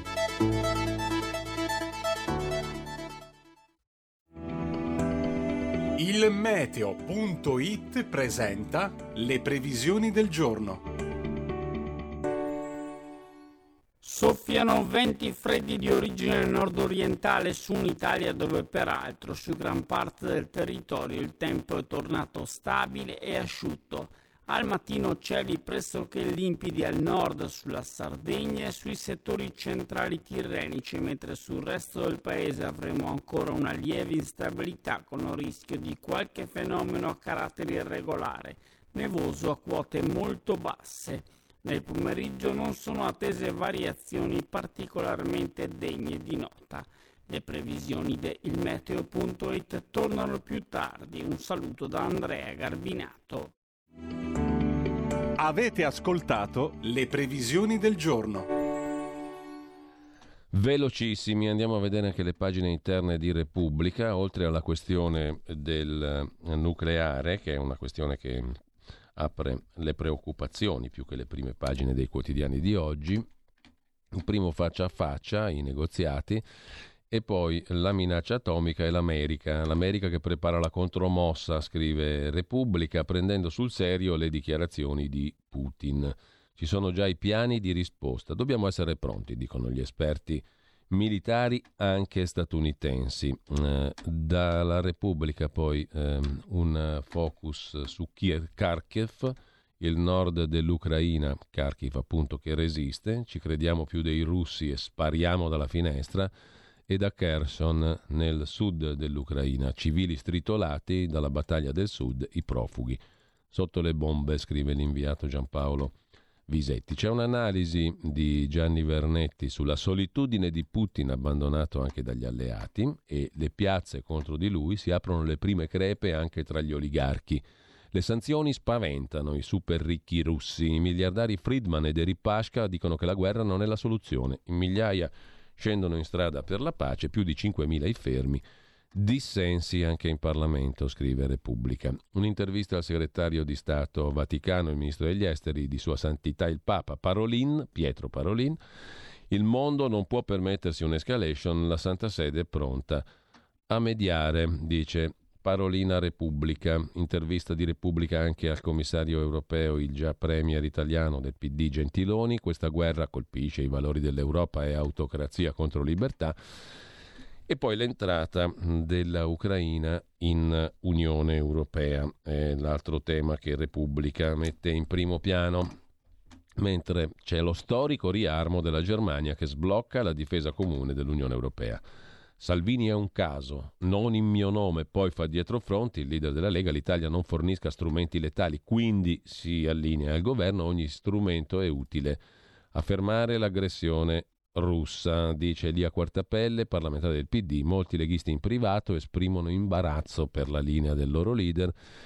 Draghi invece compatta tutti, anche Meloni, verso la linea dura contro, contro uh, la Russia. Polemica sul TG2 di San Giuliano, il direttore, giustifica Putin, la Russia è l'aggressore, il popolo ucraino la vittima, si difende il direttore del TG2. Le chat Novax si danno invece alla propaganda russa, questo naturalmente è un altro dei luoghi comuni, almeno quattro dei gruppi Telegram di negazionisti Covid, già attenzionati dai servizi segreti, si convertono alla propaganda russa, alla contronarrazione di Mosca, cioè c'è l'equivalenza. Se uno era Novax diventa anche pro-Putin automaticamente. La guerra per inviare cibo e coperte, poi l'intervista al leader storico, in realtà non del movimento LGBT ma del fuori, ai tempi degli anni 70, Angelo Pezzana, oggi 81enne, in piazza con le bandiere ucraine. La pace chiede giustizia. Siamo diventati spettatori per fare qualcosa di concreto. Dovremmo accogliere l'Ucraina nella Nato, altrimenti le sanzioni saranno inutili, dice Pezzana, intervistato dalla Repubblica. E ehm, sempre da Repubblica vi segnalo anche un'altra intervista, il dialogo a Firenze eh, con i sindaci di Istanbul e Atene del direttore di Repubblica Molinari, questo è il nostro 11 settembre, entrambi sottolineano il valore dell'apertura e del confronto tra culture diverse e il ruolo delle città. Nessuno si sarebbe aspettato un conflitto nel cuore dell'Europa, dice il sindaco di Istanbul, Tekrem Imamoglu. E dice anche il sindaco di Atene Costas Bakoyannis, per noi è un banco di prova, finora siamo stati viziati, adesso è il momento di crescere. Con ciò lasciamo il, l'ampio capitolo dedicato da Repubblica alla guerra in Ucraina, andiamo a vedere anche il primo piano della stampa di Torino. La stampa mette a pagina 2 il resoconto mh, di Mariana Diaz Vasquez da Kiev, vita in trappola. Ci stanno accerchiando, dice il sindaco della capitale ucraina. Ultima speranza, i colloqui oggi al confine. Le esplosioni si avvicinano, la gente vive chiusa in bunker e cantine. Moriamo come topi. Tra l'altro ci sono due interviste che sta preparando anche Antonino Danna con due esponenti della società civile ucraina, le sentiremo nel corso della mattinata e della giornata. Nel frattempo, focus della stampa sulla Russia, Putin che allerta le forze nucleari e sull'America. I satelliti stanno controllando ogni mossa del presidente russo. L'analista Andrea Margelletti, consigliere del ministro della difesa Guerini, eh, ci racconta di un Putin furioso, reazioni imponderabili quelle del presidente russo. Gli ucraini stanno umiliando le forze russe. Il ricorso alle testate nucleari è pura propaganda, niente paura, dice Margelletti. E sempre dalla stampa di oggi il pezzo di Domenico Quirico, un ritorno alla paura, stavolta le bombe cadono vicino, in Europa, e si riaffaccia un sentimento sepolto da decenni. Non abbiamo più il privilegio di sentirci al sicuro, neppure l'orrore dello Stato islamico, l'ISIS, aveva davvero sconvolto le nostre vite. Stavolta è diverso. C'è anche la resistenza ucraina da Dnipro, il reportage di Monica Perosino per la stampa fucili, asce e coltelli, ci batteremo anche all'arma bianca. Le colonne russe si avvicinano e gli abitanti si attrezzano come possono. Ci ispiriamo ai partigiani. Siamo sulla nostra terra più forti dei tank russi. E sempre dalla stampa di oggi una intervista, alla, o meglio, più che un'intervista, il punto sul piano del Viminale della ministra Lamorgese per accogliere i profughi dall'Ucraina corridoi speciali per i minori orfani, coinvolti nella macchina organizzativa le regioni, il terzo settore cosiddetto e le parrocchie, le parrocchie della Chiesa Cattolica. L'Italia a caccia di gas è il titolo del dossier firmato per la stampa da Paolo Baroni. Il governo chiede all'Azerbaigian il raddoppio delle forniture attraverso il TAP che arriva in Puglia. L'Algeria si dice disponibile, oggi il decreto per il carbone e il vertice tra i ministri dell'Unione Europea. Lo stato di preallerta è solo precauzionale, si aumentano le scorte italiane. L'afflusso dalla Russia per ora non risente della guerra e resta costante. Anche sulla stampa c'è un'intervista a Pietro Parolin, gemella quella di Repubblica, Vaticano in campo per i negoziati e il pezzo di Lucetta Scaraffia sulle tre chiese. C'è quella autocefala in Russia che convive con i patriarcati di Kiev e di Mosca, ma gli ortodossi ucraini hanno una forte aspirazione alla terza all'indipendenza dall'altra chiesa, appunto, che è quella russa. Mm, e mm, sempre dalla stampa di stamani va segnalato infine anche eh, il colloquio con Sabino Cassese, costituzionalista. Legittimo inviare armi a Kiev, sull'adesione all'Unione Europea meglio aspettare. La Russia ha violato i principi delle Nazioni Unite, gli ucraini hanno diritto di difendersi. In Russia prevalgono i tratti autocratici dell'impero zarista che si formarono con Pietro il Grande. Un'altra intervista invece la stampa ce la offre con il ministro degli esteri mm, Di Maio, è l'intervista fatta mm, da Fabio Fazio su Rai 3. Se non fermiamo Putin, la prossima invasione sarà in un paese europeo, ha detto Di Maio. Con le sanzioni isoleremo Mosca e gli oligarchi.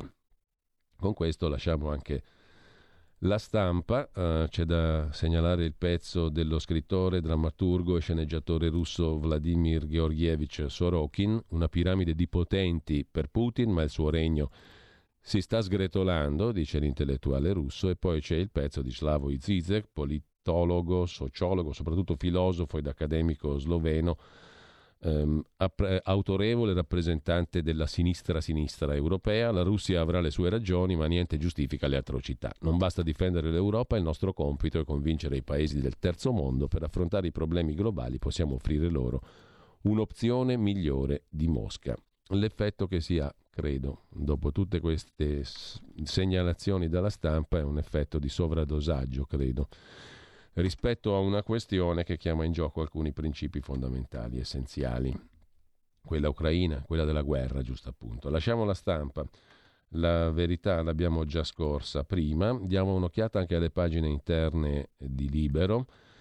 Libero mette in evidenza, pagina 2, pagina 3, l'aspetto economico di tutta questa storia. Compriamo più gas ora di quanto non facessimo prima dell'invasione Ecco quanto denaro stiamo dando al nostro nemico Putin. Da inizio aggressione, scrive Tobia De Stefano, su Libero l'Italia e altri paesi europei hanno triplicato gli acquisti. Anche gli Stati Uniti importano e Palazzo Chigi oggi varerà un decreto per agevolare l'utilizzo del carbone, il decreto che il governo Draghi si appresta ad approvare. Per il conflitto ogni famiglia spenderà 2.140 euro in più, fa i conti Fausto Cariotti, secondo le prime stime rischio austerity, la crisi energetica ci costerà 55 miliardi quest'anno. Il governo prepara le contromisure, si studia l'ipotesi di tornare al razionamento come negli anni 70.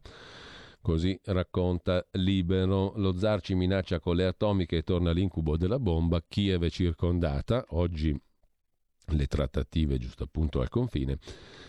E poi il fronte interno, code ai bancomat, proteste in piazza anche in Russia, cresce il dissenso all'ombra dello zar Putin, già migliaia di arresti in Russia. La gente, specie nella capitale a San Pietroburgo, ha paura dell'isolamento dall'Occidente, non vuole tornare ai tempi dell'Unione Sovietica. Giancarlo Mazzucca invece si domanda chi paga il conto del conflitto fra Draghi, la guerra e il debito pubblico. Gianluca Veneziani invece si occupa della narrazione di Putin sulla guerra. Gli ucraini sono fanatici, nazisti, aggressori i giornali russi scatenano la propaganda, manipolazione, bugie, realtà ribaltata. L'invasione diventa un'azione di difesa, i patrioti di Kiev sono terroristi e si inventano basi statunitensi in Ucraina. La Rossishkaya Gazeta ha scritto che l'azione militare russa serve a proteggere i territori dall'aggressione ucraina. La Pravda ha sottolineato gli italiani sono scesi in strada suonando l'inno dell'Unione Sovietica e sostenendo la campagna della Russia. Questa è la narrazione, naturalmente. L'analisi di Federico Rampini, eh, editorialista e inviato del Corriere della Sera, da New York, autore di due libri, uno è La notte della sinistra, in cui racconta la separazione tra popolo ed elite in Italia, l'altro più recente, Fermare Pechino. Ci penserà la Cina a salvare la Russia dalle sanzioni della Nato, ma a caro prezzo, prevede Rampini. Grazie a nuove infrastrutture, il governo cinese importerà il gas che l'Europa smetterà di acquistare, ma non lo farà per sempre e non vuole rompere con gli Stati Uniti. Il dragone è il primo partner commerciale dell'Ucraina e l'invasione è un danno notevole. La Cina ha bisogno ha bisogni energetici enormi per cui potrà assorbire tutto il gas che l'Europa smetterà di comprare e ha già deciso la costruzione di nuove infrastrutture per il trasporto di gas russo in Oriente. La Repubblica Popolare Cinese non ha mai riconosciuto la Crimea, non ama i separatismi, incursioni di aerei cinesi su Taiwan sono all'ordine del giorno. Ancora sulla questione Cina-Russia, quel patto segreto tra Mosca e Pechino, il pezzo è di Marco Respinti, sempre su Libero, l'asse anti-Occidente, al vertice del 4 febbraio il leader cinese e il capo del Cremlino si sono accordati un fronte comune contro le minacce esterne. Nell'intesa c'è Taiwan. Così scrive Libero sulla questione dei rapporti tra Stati Uniti, cioè, chiedo scusa, tra Russia e Cina. C'è un'intervista anche allo storico cattolico Franco Cardini. Le sanzioni non fermeranno Putin, la Meloni si schiera con gli Stati Uniti per uscire dall'isolamento, i russi vogliono fermare l'espansione della Nato, li si può contrastare solo con le armi oppure ci tocca trattare, poi la lezione Lega Fratelli d'Italia che dicono aprire ai profughi. Un parlamentare della Meloni in missione al confine per portare in Italia una famiglia di rifugiati e i sindaci della Lega si attivano per accogliere persone in fuga dall'est. Altro che razzisti, i partiti del centrodestra sono pronti ad aiutare chi ha davvero bisogno, scrive e sottolinea Libero.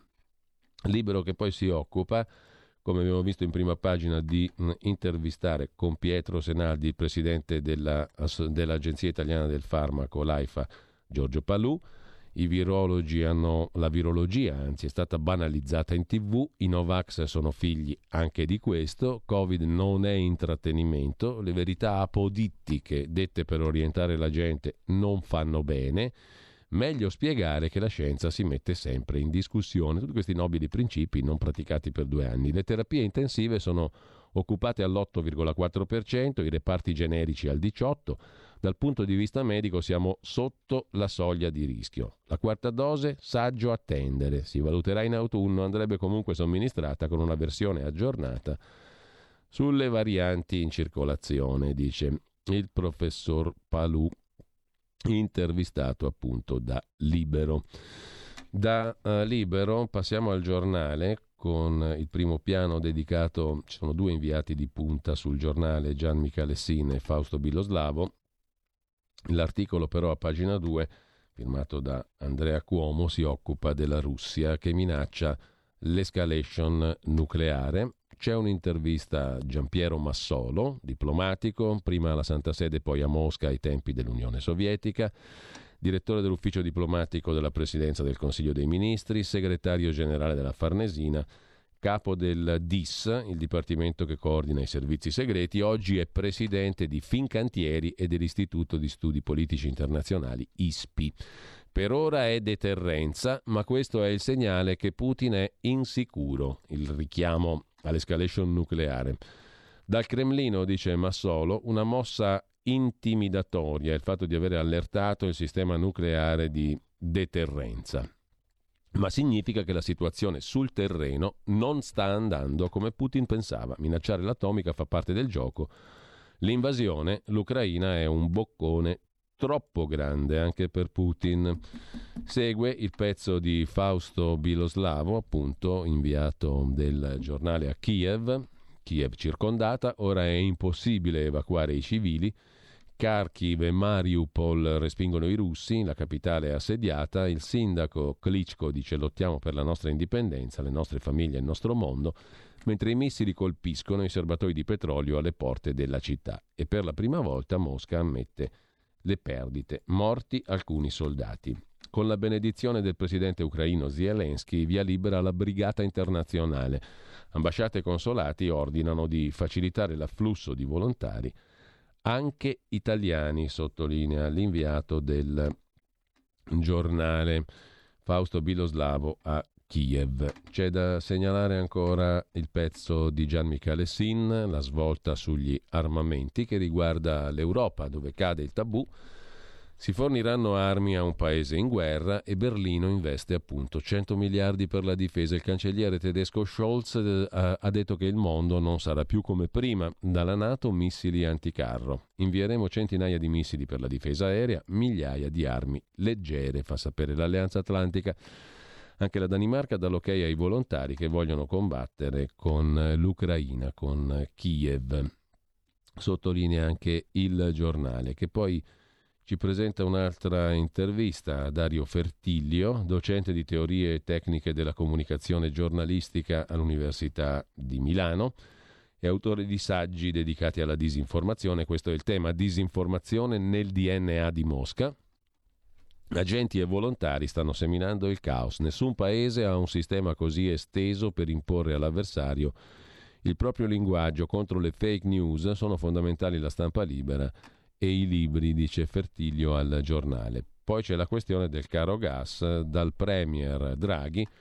Un altro whatever it takes, cioè a qualsiasi costo. Cingolani rassicura le forniture sono adeguate. Oggi il Consiglio dei Ministri sull'energia, quello che abbiamo già visto, che dovrebbe anche dare la possibilità di, di utilizzare di nuovo il carbone per eh, le scorte. Europa e G7 hanno bloccato anche la banca centrale russa e ora le borse tremano. Il G7 ha deciso di penalizzare finanziariamente la Russia e ieri anche il Giappone si è agganciato al treno che ha concordato sanzioni verso Mosca. Stop alle transazioni con la banca centrale russa, congelamento dei suoi asset all'estero, esclusione di importanti banche russe dal sistema SWIFT, forse a eccezione dei pagamenti per il gas. Ha sintetizzato la Presidente della Commissione europea von der Leyen. Sebbene il premier ucraino Zelensky abbia sollecitato la chiusura totale del circuito internazionale telematico che garantisce l'affidabilità degli intermediari bancari, resterà aperto per alcuni istituti scelti, tra i quali Gazprom Bank, in modo da consentire ai paesi sviluppati, in primis Germania e Italia, di procedere ai pagamenti di gas e petrolio. L'ok formale alla misura non arriverà prima di oggi. L'occasione potrebbe essere il Consiglio dei Ministri dell'Energia previsto oggi a Bruxelles.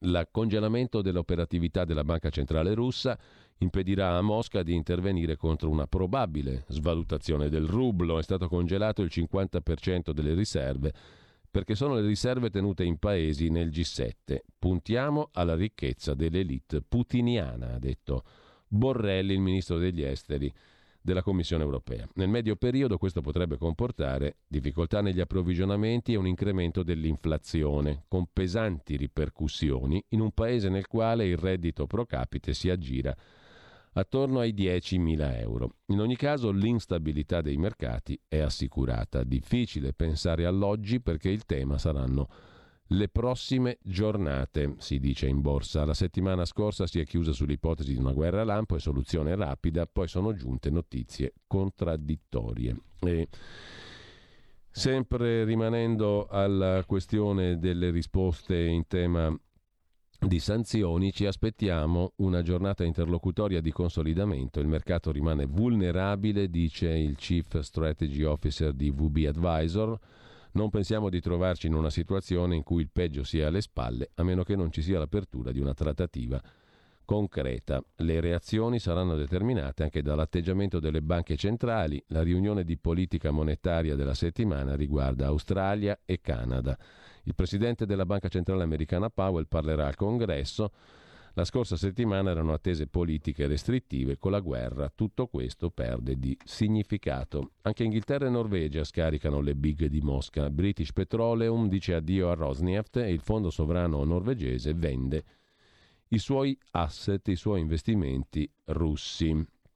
C'è poi un pezzo dedicato dal giornale alla politica interna su questo fronte. Berlusconi sente Draghi, Salvini invita al dialogo, rifiuta l'invio di armi, critica l'Occidente diviso e impaurito, il leghista, e Berlusconi dice ok alle sanzioni ma attenti all'economia. Così il giornale in primo, primissimo piano. Dal giornale torniamo adesso brevissimamente alle pagine interne del quotidiano nazionale, Giorno Nazione, Resto del Carlino l'apertura, pagina 2, pagina 3, sul flusso delle armi, c'è uno specchio, diciamo così, un, un grafico eh, con una carta geografica a pagina 2 intitolata appunto Da dove arrivano le armi.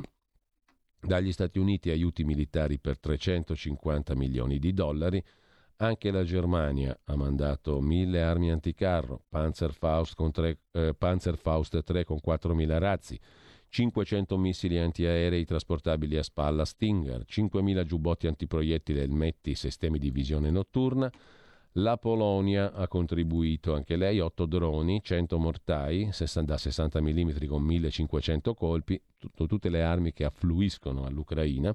La Gran Bretagna, l'Italia, um, giubbotti antiproiettili, un'imprecisata quantità di sistemi anticarro, mitragliatrici e mortai, l'Olanda e il Belgio, la Repubblica Ceca, l'Estonia, la Lettonia e la Lituania. Da qui arrivano sostanzialmente le armi. Le forze statunitensi sono 60.000 in tutta Europa, le forze della Nato 40.000 pronte alla mobilitazione, 3 milioni e mezzo di unità dei paesi Nato in Europa, sintetizza per quel che concerne la questione militare il quotidiano nazionale. Russia, le forze militari sono 900.000 unità più 2 milioni di riservisti, in Ucraina tra i 110 e i 140.000, con 44-50.000 forze separatiste nel Donbass.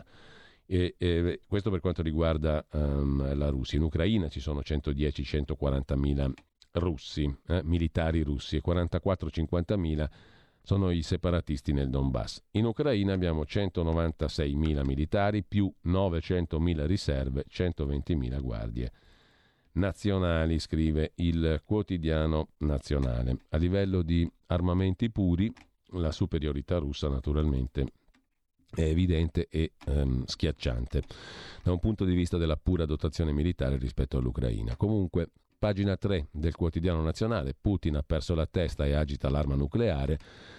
La minaccia più feroce prima dei negoziati, sottolinea Alessandro Farruggia. Sanzioni illegittime, dice la Russia, che attiva il sistema di allerta atomico. E ancora dal primo piano del quotidiano nazionale. Cresce l'insofferenza degli oligarchi, sottolinea anche il quotidiano nazionale, perdono 40 miliardi di dollari al giorno. La lettera del magnate Friedman Mikhail Friedman, che ha fondato l'Alfa Group, una delle più grandi banche private russe, uomo d'affari tra i più importanti in Russia con un patrimonio di 15 miliardi in dollari. Friedman dice fermate il bagno di sangue, ma la rivolta anti-Putin è molto difficile per ora.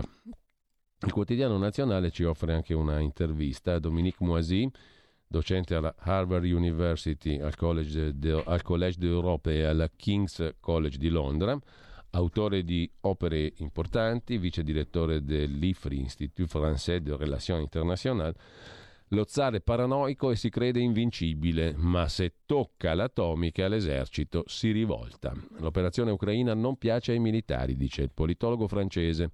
L'insubordinazione degli ufficiali è dietro l'angolo. Putin è un grande tattico, un pessimo stratega. Questa guerra è la sua fine. Il popolo è stanco e la crisi economica morde, dice il politologo francese Moisy.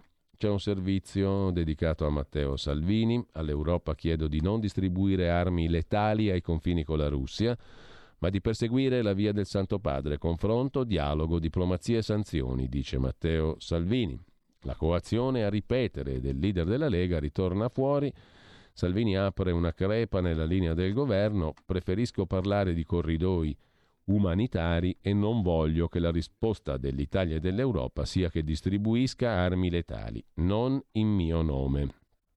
Mentre lo sfotte Carlo Calenda, cosa dobbiamo inviare secondo Salvini? Delle fionde, dei fucili a coriandoli, delle felpe? Chi sono stati o sono i putiniani italiani e tutto quello che ne segue naturalmente nel segno del più vieto cliché a pagina 6 del quotidiano nazionale. Mentre Mosca rafforza i nemici, ora l'Europa è più compatta, l'offensiva a Kiev ha irritato anche il gruppo di Visegrad, ponte tra est e ovest, inoltre Putin è riuscito a rivitalizzare la Nato che veniva considerata obsoleta, scrive eh, il quotidiano nazionale. L'Europa intanto lancia l'allarme con milioni di profughi, 7 milioni addirittura, esodo di donne, bambini e anziani, 400.000 ucraini già oltre le frontiere, primi arrivi anche in Italia, da Trieste a Piacenza, sono diretti soprattutto al nord, scrive il quotidiano nazionale. Code alle frontiere per combattere in Ucraina, sono i volontari che affluiscono verso il territorio ucraino. Le campane che suonano per le bombe, domenica messa nei bunker e così il quotidiano nazionale fa il suo primo piano dedicato tutto alla Questione ucraina. Per quanto riguarda invece la cronaca spiccia, il giorno in particolare si occupa di una serie di aggressioni che sembrano non fermarsi. C'è un deflagrare di violenze considerate piccole, ma che tali non sono per chi le subisce.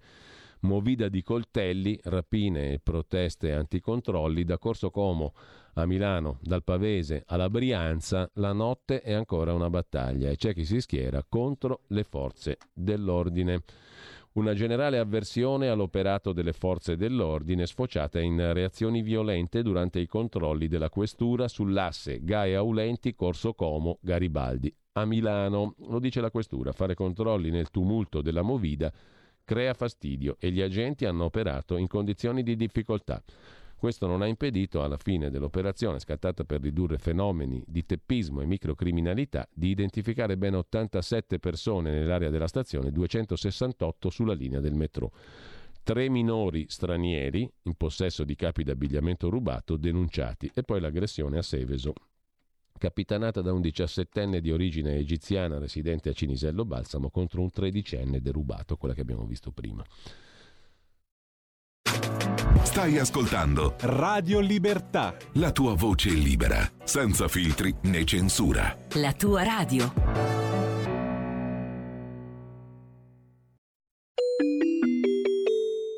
Qui Parlamento. Do il benvenuto e il buongiorno come tutti i lunedì per il consueto punto politico in collaborazione con il gruppo della Lega alla Camera al capogruppo della Lega alla Camera Riccardo Molinari, segretario anche della Lega in Piemonte. Riccardo, buongiorno, grazie. Come tutti i lunedì. Allora, eh, sei di corsa, sento naturalmente, siamo tutti di corsa eh, e tutti preoccupati naturalmente per come stanno andando le cose nella nostra vicina, vicinissima Ucraina ed Europa. Allora, intanto però ti chiedo um, pragmaticamente, partiamo da lì, qual è il calendario della settimana, cosa c'è di importante questa settimana alla Camera? Settimana è una settimana stranamente senza decreti, al netto, del, insomma, eh, al netto delle comunicazioni che ci farà il Presidente Draghi martedì, quindi martedì avremo le comunicazioni del Presidente Draghi su cui si voterà una risoluzione e il Presidente Draghi probabilmente ci informerà sul decreto che verrà redatto oggi e approvato sì. oggi in Consiglio dei Ministri, quindi sui prossimi passi che l'Italia intende fare nella, nella partecipazione alla gestione della crisi ucraina. A parte questo, che ovviamente è il punto politicamente centrale della settimana, dato il contesto internazionale, avremo poi il proseguio del, dell'analisi del provvedimento della legge sul fine vita, e se faremo in tempo, perché insomma il provvedimento è molto lungo e complesso, credo che discuteremo la mozione della Lega di cui sono primo firmatario sul settore dell'automotive, eh, che insomma diciamo che con la crisi energetica eh, che viene a determinarsi in virtù della guerra in Ucraina calza a pennello, insomma, perché anche le non scelte sul settore industriale dell'automotive sono scelte che stiamo pagando esattamente come stiamo pagando le non scelte sul settore energetico stressate da questa situazione. Ecco Riccardo, a proposito di energia, il ministro Cingolani è stato abbastanza rassicurante anche in merito al fatto che il decreto di oggi, pur magari riaprendo all'utilizzo del carbone, per eh, portarsi avanti per le scorte, però in realtà la nostra situazione energetica sembra sotto controllo, dice il ministro Cingolani. È così? Beh, allora, mm, insomma, diciamo che è ovvio che noi dobbiamo ragionare su come riattivare tutte le centrali, comprese quelle a carbone, per far fronte all'emergenza e insomma mi pare che anche un certo ecologismo estremo del cosiddetto Green New Deal venga definitivamente accantonato da questa, da questa vicenda. Il problema è che noi dipendiamo per circa il 40% dalle forniture del gas che viene dalla Russia. Eh, le misure che sono state messe in campo finora, quindi la sospensione dello SWIFT, che è il sistema sì. dei pagamenti internazionali e nazionali, insomma il sistema in cui si fanno i bonifici bancari eh, di alcune delle banche russe, attualmente esclude le transazioni su gas e petrolio, quindi attualmente permette il flusso di gas in Italia e in Europa. È evidente a tutti però che eh, noi stiamo di fatto colpendo, sostenendo lo SWIFT, i russi, soprattutto i ricchi russi, gli oligarchi russi, per altro tipo di movimentazioni e questo credo sia finalizzato a creare diciamo, una sorta di rivolta interna alla Russia contro Putin, quindi a eh, sensibilizzare l'opinione pubblica e a muovere eh, soprattutto gli oligarchi che sostengono Putin contro Putin. è altrettanto vero però che in questo momento se noi continuiamo a comprare il gas e il petrolio della Russia di fatto da una parte mandiamo sostegno all'Ucraina, armi all'Ucraina, dall'altra paghiamo la guerra a Putin con i soldi degli europei. Quindi questo è un punto che mh, credo prima o poi eh, dovrà arrivare a, a, una soluzione e nel caso in cui si procedesse a sospendere anche i pagamenti per gas e petrolio, eh, le riserve dell'Italia sono riserve che ci permettono di essere autonomi per qualche settimana. E quindi dobbiamo anche essere preparati a, a tempi non felici anche perché per usare un'altra fonte di approvvigionamento che potrebbe essere, l'unica che potrebbe esserci, è quella del, del gas GPL americano-giapponese trasportato via mare, è necessario avere rigassificatori che in Italia non ci sono e quindi anche lì per poter essere diciamo, eh, scaldati e per poter produrre energia elettrica con il gas americano prima sarebbe necessario costruire dei gassificatori, quindi non è una cosa immediata. È vero che noi abbiamo un'altra fonte di approvvigionamento dall'Algeria, eh, però non so se quella può essere sufficiente al nostro fabbisogno. Ecco uh, Riccardo, um, ti sottopongo subito un giudizio critico sul decreto con uh, il quale il governo affronterà probabilmente la questione anche dell'appoggio all'Ucraina. Eh? Eh, oggi sulla verità Maurizio Belpietro critica severamente il governo Draghi dicendo che con un decreto l'Italia sta entrando in una guerra mondiale perché gli effetti di, questa, di questo supporto di armi, di invio armi all'Ucraina, eccetera, ehm, al di fuori della Costituzione, secondo Belpietro e con un semplice decreto, non sono stati calcolati per bene. Qual è la posizione della Lega? Visto che ogni due per tre in questi giorni si è detto no, contro Salvini, contro la Lega, scatta sempre il riflesso filorusso, hm? alla, minima, alla minima osservazione che non sia ortodossissima. La questione è che prima di, prima di, criticare il decreto bisogna aspettare che il decreto esca, quindi aspettiamo di capire di cosa si tratta. Io ricordo che c'è un precedente abbastanza recente eh, che ricordiamo tutti, che è stato quello della guerra in Kosovo nel 99, quando eh, dalle nostre basi sono partiti i cacci americani senza neanche un decreto, quindi senza neanche una discussione parlamentare eh, in virtù di, di, di un'interpretazione del trattato NATO in questo caso probabilmente si userebbe la stessa interpretazione, quindi anche se non c'è diciamo, un attacco diretto a un paese nato, ci sarebbe un'azione della Nato a sostegno di un popolo attaccato. Eh, prima, di, insomma, prima di, di, di, entrare nel merito, ripeto, secondo me bisogna aspettare di vedere cosa dice il decreto. Poi io ritengo che in questo momento eh, se la comunità europea e internazionale, la Nato, decidono di prendere un'iniziativa, è difficile chiamarsi fuori molto difficile chiamarsi fuori e onestamente credo che eh, questo sia uno strumento anche di deterrenza nei confronti della Russia, perché probabilmente già eh, probabilmente Putin pensava, partiamo dal presupposto che Putin ha messo in campo un'azione che non ha alcuna giustificazione dal punto di vista del diritto internazionale, eh, perché un conto, e già sarebbe stato grave, come aveva già fatto in Crimea, se avesse occupato le repubbliche autoproclamatesi indipendenti di Lugansk e del Donbass, allora in quel caso saremmo stati in una fattispecie, ma qua eh, c'è stato un attacco su larga scala su tutta l'Ucraina, quindi questa è un'invasione di uno Stato sovrano a tutti gli effetti da parte di un altro Stato sovrano e quindi il diritto internazionale su questo è molto chiaro, eh, su quali siano le conseguenze. Quindi eh, è chiaro che se l'Europa e la Nato tollerano questo tipo di precedente, insomma la storia recente ci ricorda cosa è successo quando qualcun altro andò a occupare la Cecoslovacchia per i Sudeti eh, non rifacciamo gli stessi errori del passato. Ecco. Quindi credo che l'Europa e la Nato facciano bene a mettere in campo tutte le misure eh, possibili al netto di quella estrema che è la discesa in guerra diretta, diretta che ovviamente tutti dobbiamo evitare. Eh, credo che le sanzioni già stiano incrinando in qualche modo la situazione in Russia, dobbiamo tutti sperare che l'incontro che ci sarà oggi eh, tra le delegazioni ucraine e le delegazioni russe portino a un cessato al fuoco. Io credo che la priorità di tutti adesso sia fare pressioni per arrivare al cessato al fuoco. Una volta arrivati al cessato al fuoco poi si potrà ragionare su come stabilizzare la situazione dell'Ucraina. Ecco, eh, però che l'Europa e la Nato debbano farsi vedere risolute io penso che non ci siano dubbi. La sede più giusta appunto è quella europea o quella della Nato? Poi si ragiona anche, ma in termini prospetticamente molto più lunghi, di esercito europeo. Abbiamo letto stamani un'intervista al premier polacco Mazowiecki, eh, che il quale diciamo, caldeggia questa soluzione? Ci, si va verso quella direzione, cioè un rafforzamento degli eserciti, della difesa? Anche la Germania sta andando in quella direzione.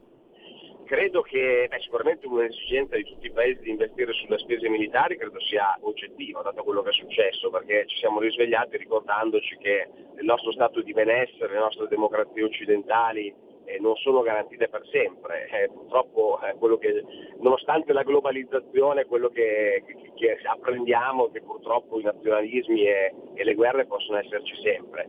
Il, il, fatto che l'Europa debba muoversi unitariamente eh, mi pare sia evidente nei fatti, cioè, oggi noi parliamo di grandi eh, potenze a livello, a livello, mondiale, le grandi potenze dal punto di vista militare sono gli Stati Uniti la prima, poi come investimenti militari c'è l'Europa nel suo complesso e poi c'è la Cina e poi c'è la Russia.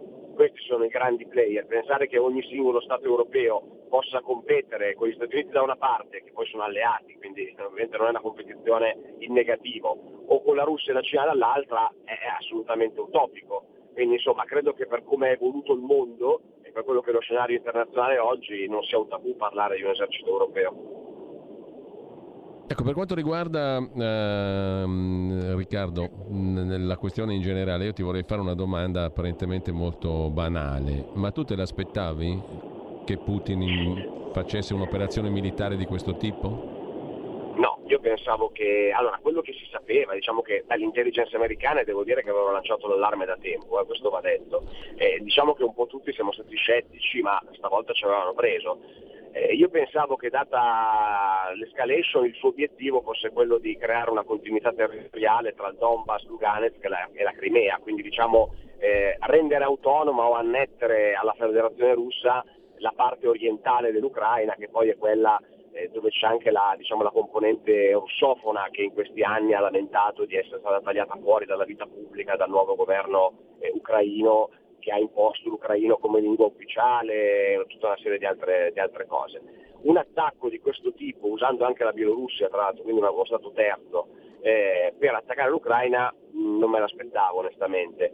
E come non mi aspettavo anche i toni che Putin ha usato per annunciare questa operazione, perché da un'operazione che doveva essere diciamo, di sostegno all'autonomia di quelle due regioni si è passati invece a una dichiarazione pubblica che si rifà all'imperialismo russo, alla necessità di ricreare i confini storici della Russia, beh, questo è, è, tutta un'altra cosa, insomma, è molto, ed è molto più pericoloso evidentemente, perché il dubbio che viene è capire prima di tutto se sia tattica quella di Putin o se siamo di fronte a una persona che ha perso il controllo, perché ricordiamoci che eh, la Russia è un paese, è una democrazia, diciamo per modo di dire, perché eh, Putin governa da vent'anni, non c'è il sistema di pesi e contrappesi che ci sono nelle democrazie occidentali, e, insomma una concentrazione di potere così grande nelle mani di una sola persona per così tanto tempo magari rischia di far perdere anche lucidità e bisogna capire quanto possono influire diciamo, gli altri membri del governo sulla figura di Putin. Diciamo che anche i video che abbiamo visto dove diciamo, un esponente del Consiglio di sicurezza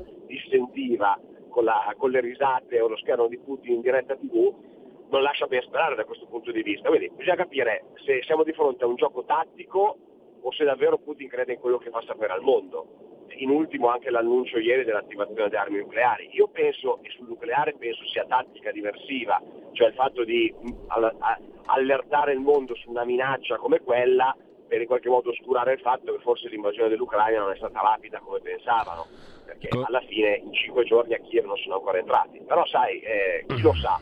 Beh, chissà cosa passa nella testa di Putin, è possibile saperlo. Allora Riccardo, due cose prima di salutarci. La prima, prendo spunto anche da alcuni messaggi che in forma varia e con rudezza o finezza varia arrivano anche qui via Whatsapp alla nostra radio, no?